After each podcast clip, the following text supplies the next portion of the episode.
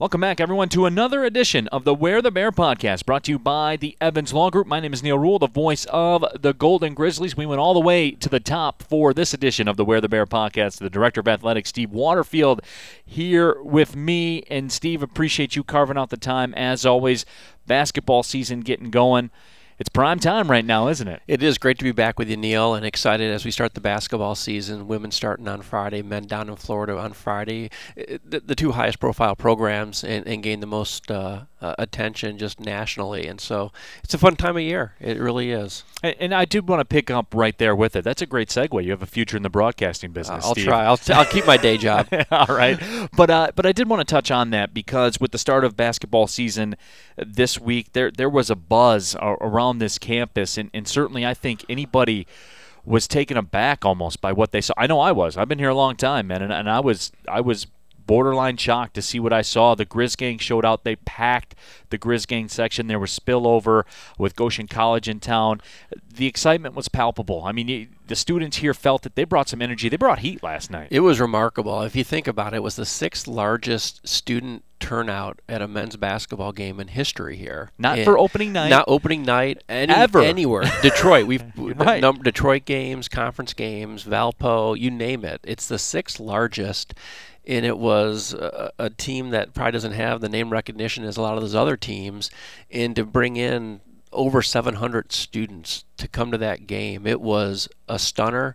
And I was told when I took the job that the Grizz Gang was a cut above uh, student groups across the country, and, and they delivered in a way that um, I couldn't have predicted but I shouldn't be surprised really knowing what they've done through the years. But it means so much. I mean, it really added so much to that atmosphere, and it adds so much to our student athletes to have that level of support from their colleagues and fellow students. I'll say it too, even on my end, walking into that, you you kind of play off the crowd a little bit and the buzz that's in the building. They, they made me raise my game last night. I mean, you walked in, there was excitement in the air. There was an energy there, and and I felt that obviously last year Toledo they showed up. They show up great throughout the season, but there's certain games where they really do show up in, in even larger numbers. And that yesterday was one of those games where they showed up and you feel it. And to me, that's what makes college athletics such a special endeavor as you have that energy and you have that student support. Steve Waterfield joining us here, Director of Athletics, on an 80 minute edition of the Wear the Bear podcast brought to you by the Evans Law Group. Visit them on the web at www.evanslawgrp.com. And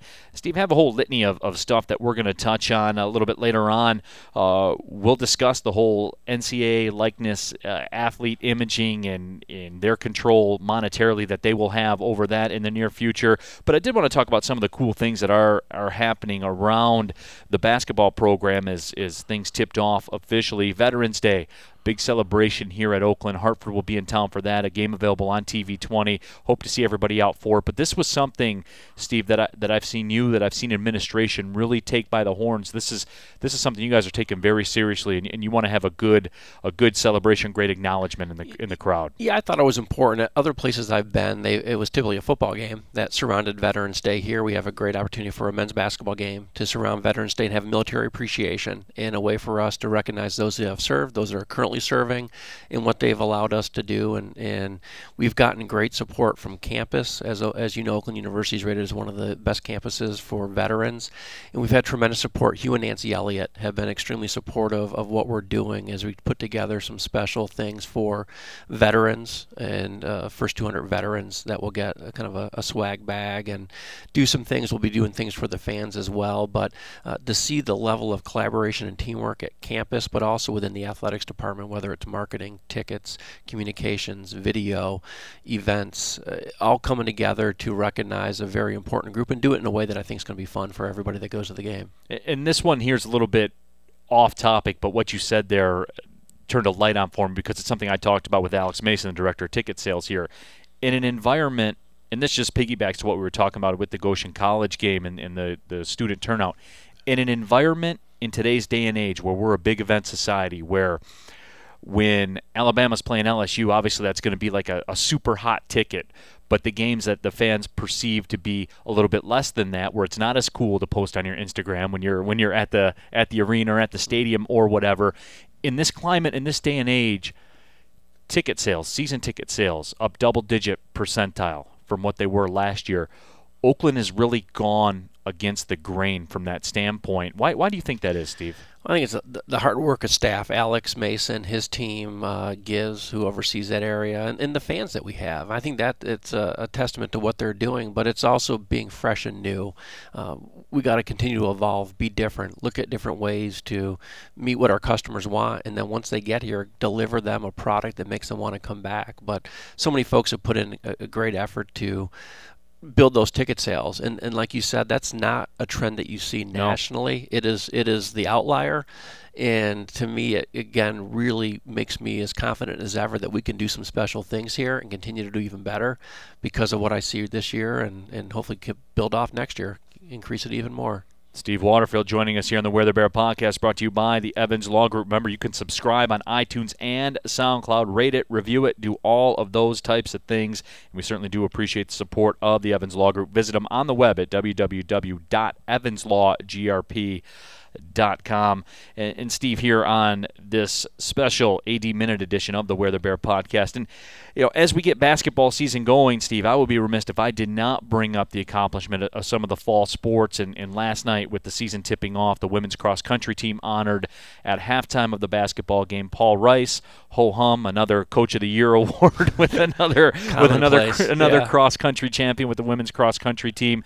Both soccer teams are into the semifinals. So, I mean, theoretically, both soccer teams are 180 minutes from the NCAA tournament.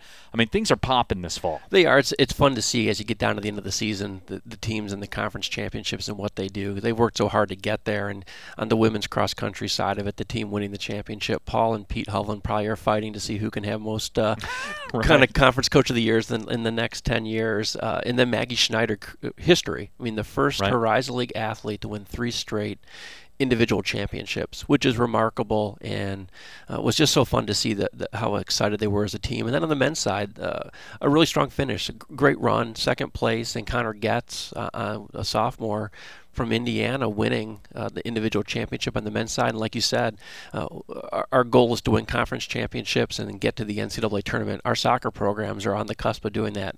Women play tomorrow at, at Milwaukee, and men have already clinched. They've got another regular season game, but they've already clinched the second seed in the Horizon League. Will be out of Illinois, Chicago, and so um, we're right there. And it's it's fun to see that because you know how much time and effort these coaches and student athletes put in and to do it and represent Oakland the right way, it's it's wonderful to see.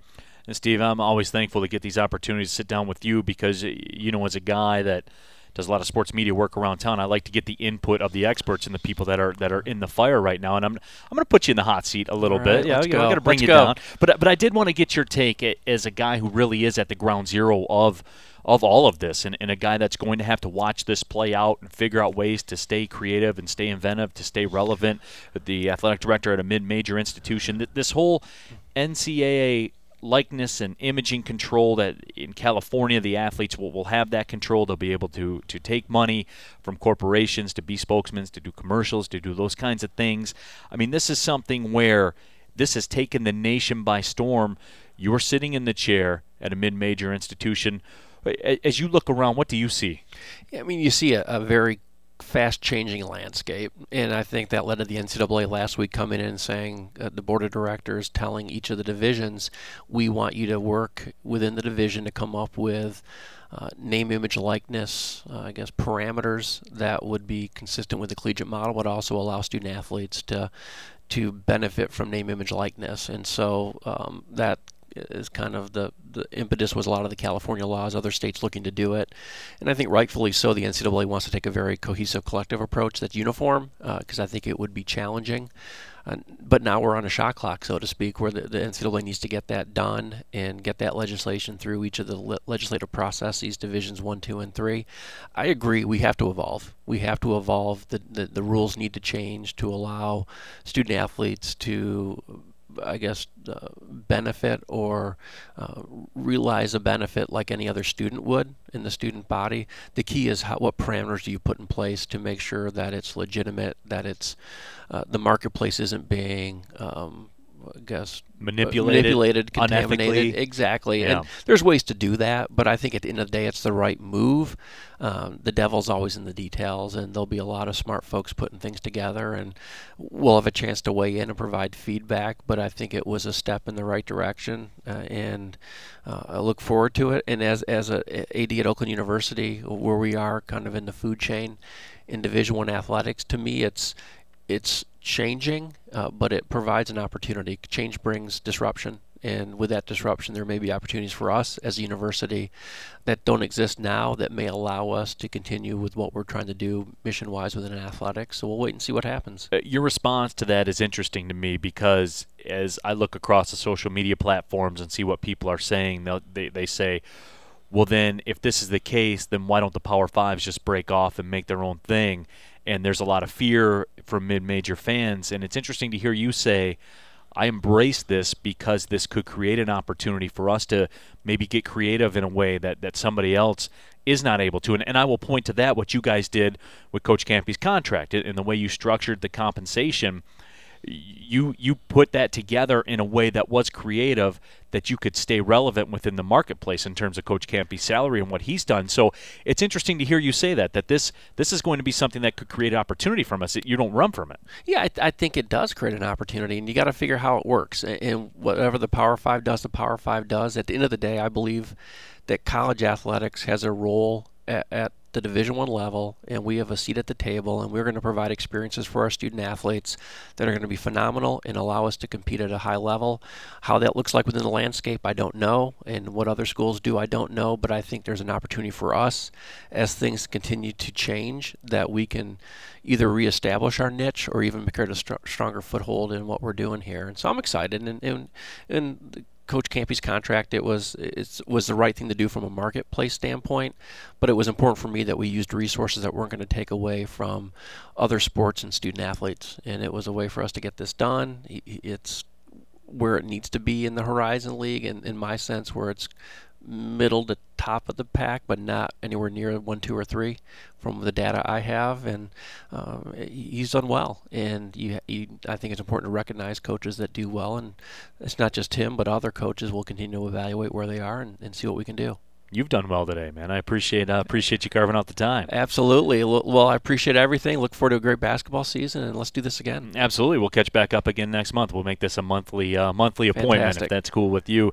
My name is Neil Rule, the voice of the Golden Grizzlies. Again, subscribe on iTunes and SoundCloud to the Wear the Bear podcast, brought to you by the Evans Law Group. Big thank you to Steve Waterfield for his time. Thanks to the Evans Law Group as well. My name is Neil Rule, the voice of the Golden Grizzlies. Thank you for listening, everybody. Well, see you later.